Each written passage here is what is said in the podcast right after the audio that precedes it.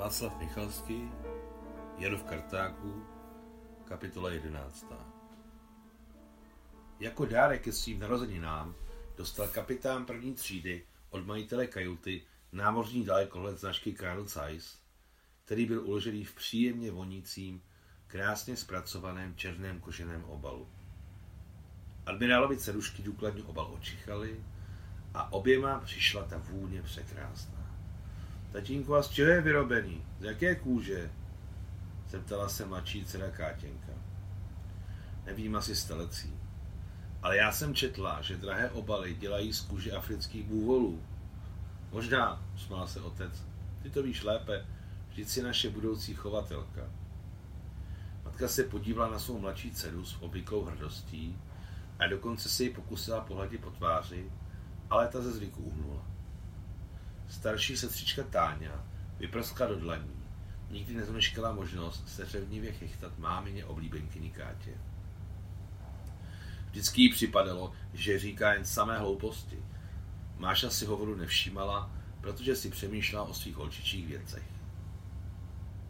Kapitán byl zaměstnán podrobným průzkumem binokuláru. Robustní kuchař Vasily a subtilní Dima připravovali v rohu čaj a neposlouchali rozhovor u panského stolu. Prostě nikdo nevěnoval nutnou pozornost mimochodem pronesené poznámce Pavla Petroviče o budoucnosti jeho mladší dcery, o jejich budoucích úspěších v chovu zvířat. A kromě jiného se i tato jeho slova ukázala jako prorocká. Již dříve, eh, již za jedenáct let, se Kátěnka tak dobře vdala, že se stala jednou z nejbohatších argentinských latifundistek a vládla nedozírným pozemkům, statisícovým hlavním stádům, velkého rohatého skotu, ovcí a stádům koní. Hm, krásná věcička. Potěšil si mě, příteli, děkuji. Přizvedl se mírně ze své židle kapitán, aby znovu potřásl rukou dárci. Usmál se na něj a současně na všechny okolo. Podívejte, a ještě je tady monogram a ukázal na těle binokuláru stříbrnými písmeny vyvedený monogram SP. Dokonce je uvnitř obalu drobnými písmeny celé jméno. Nevidím na blízko, tak to nepřečtu. Podívejte se. A podal binokulár Mášence, která seděla vedle něj. Co? Vystrašeně zamumlala Mášenka a téměř ho upustila. Byla v ten moment někde hodně daleko. Někde mimo čas a prostor. Je někde jinde, zasmála se Daria Petrovna. Říkám, že je tam uvnitř nápis, ale velmi drobně. Přečtěte to, prosím. Ano, jo, je to francouzsky. Mášenka už stačila přijít k sobě a vrátit se do vod středozemního moře, na loď a do kajuty. Tady je napsáno Serge Picard. Vasily, křikl na kuchaře admirál, ty jsi mi přinesl ten nedaleko let, jak se k tobě dostal? Ale v Sevastopolu. Slabý týden před odjezdem jsem ho vyměnil za nějakým civilním zaměstnancem. Výborně, řekl admirál. Skvělý přístroj. Určitě někoho z francouzské eskadry. Kde teď asi bude ten Serge Picard? Položila řečnickou otázku Daria Petrovna. Na jakém světě? No dej bůže na tomto, řekl čile admirál a dodal, obraceje se tváří ke kapitánovi. Eh, nemýváme své sbírce hlouposti, Pětře Michaliči. I když v něm budoucnost neuvidíte, ve vašem novém působišti jako pedagogovi námořního sboru vám nebude na obtíž.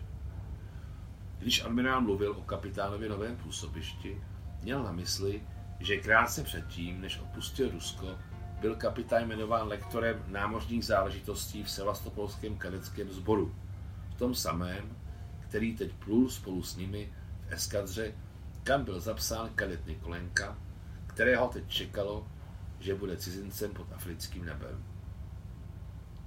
Admirál Stříček Paša nechal v Rusku celý dům, ale zachránil svou sbírku optických přístrojů, které sebou odvezl do vyhnanství. Jak o tom říkala Daria Petrovna, normální lidé si vzali perské koberce, starý bronz a můj podivín svá sklíčka a želízka. Všechny tyhle hlouposti. Ale jak se mílela, Kolekce Pavla Petroviče se ukázala jako unikátní a jak se vyjasnilo později, nebyla o nic levnější než staré koberce a bronz. Pavel Petrovič byl od dětství vášnivý sběratel optických přístrojů všeho druhu, monoklů, lornenů, binokulárů, námořních dalekohledů, mikroskopů a teleskopů. Co se týče posledního z nich, vždy toužil po velkém teleskopu. Toužil potom, až půjde do zálohy, že si koupí jachtu, přidělá na ní nejmodernější, nejefektivnější teleskop, měl i vlastní představu o jeho konstrukci a odpluje na rovník pozorovat hvězdy, jak říkal, s maximálním přiblížením. Admirál znal moc dobře hvězdné nebe a je třeba dodat, že ho cítil jako živé, jako část své duše. Rád opakoval Kantova slova, jsou jen dvě definitivní pravdy.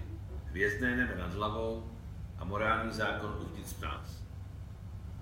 Vášeň ke sbírání optiky a láska k astronomii v něm nežili kvůli frustraci ze své hlavní služby, ale proto, že i jako jiné šarže té doby disponoval obšírnými znalostmi, širokým rozhledem a jen samotný život u flotily ho neuspokojoval. Ve své sbírce měl téměř všechna stádia vývoje optiky. Co tu všechno nebylo, od malinkého dalekohledu Napoleona Bonaparta po teleskop Galila Galilei a mikroskop Roberta Hooka, ale nejvíce byl Pavel Petrovič hrdý na dalekohled generalisima Suvorova, brýle Tutčeva a Feta, brýle cara Michaila Fyodoroviče a k ním připojené carově účetní knize peněžní vědy, ve které bylo právě k získání těchto brýlí napsáno. Brýle křišťálové z jedné strany broušené a z druhé ukázka, že při pohledu do nich se mnohé objeví. V kolekci byla ještě spousta divů, jak ruských, tak zahraničních. Dokonce černé brýle soudců staré Číny. Svou sbírku Pavel Petrovič schromažďoval od devíti let. Něco mu darovali, něco vyměnil, něco koupil, takže byla ve značné míře historií admirálova života. Toho večera zůstali sedět v kapitánské kajutě do půlnoci. Teta Daša zpívala při kytaře městské romance, oslavenec kapitán Petr Michajlovič četl své básně, možná by je číst nezačal, ale protože znal jeho slabost pro jejich psaní, majitelka s majitelem kajuty mu chtěli udělat radost. A tak ho přemluvili.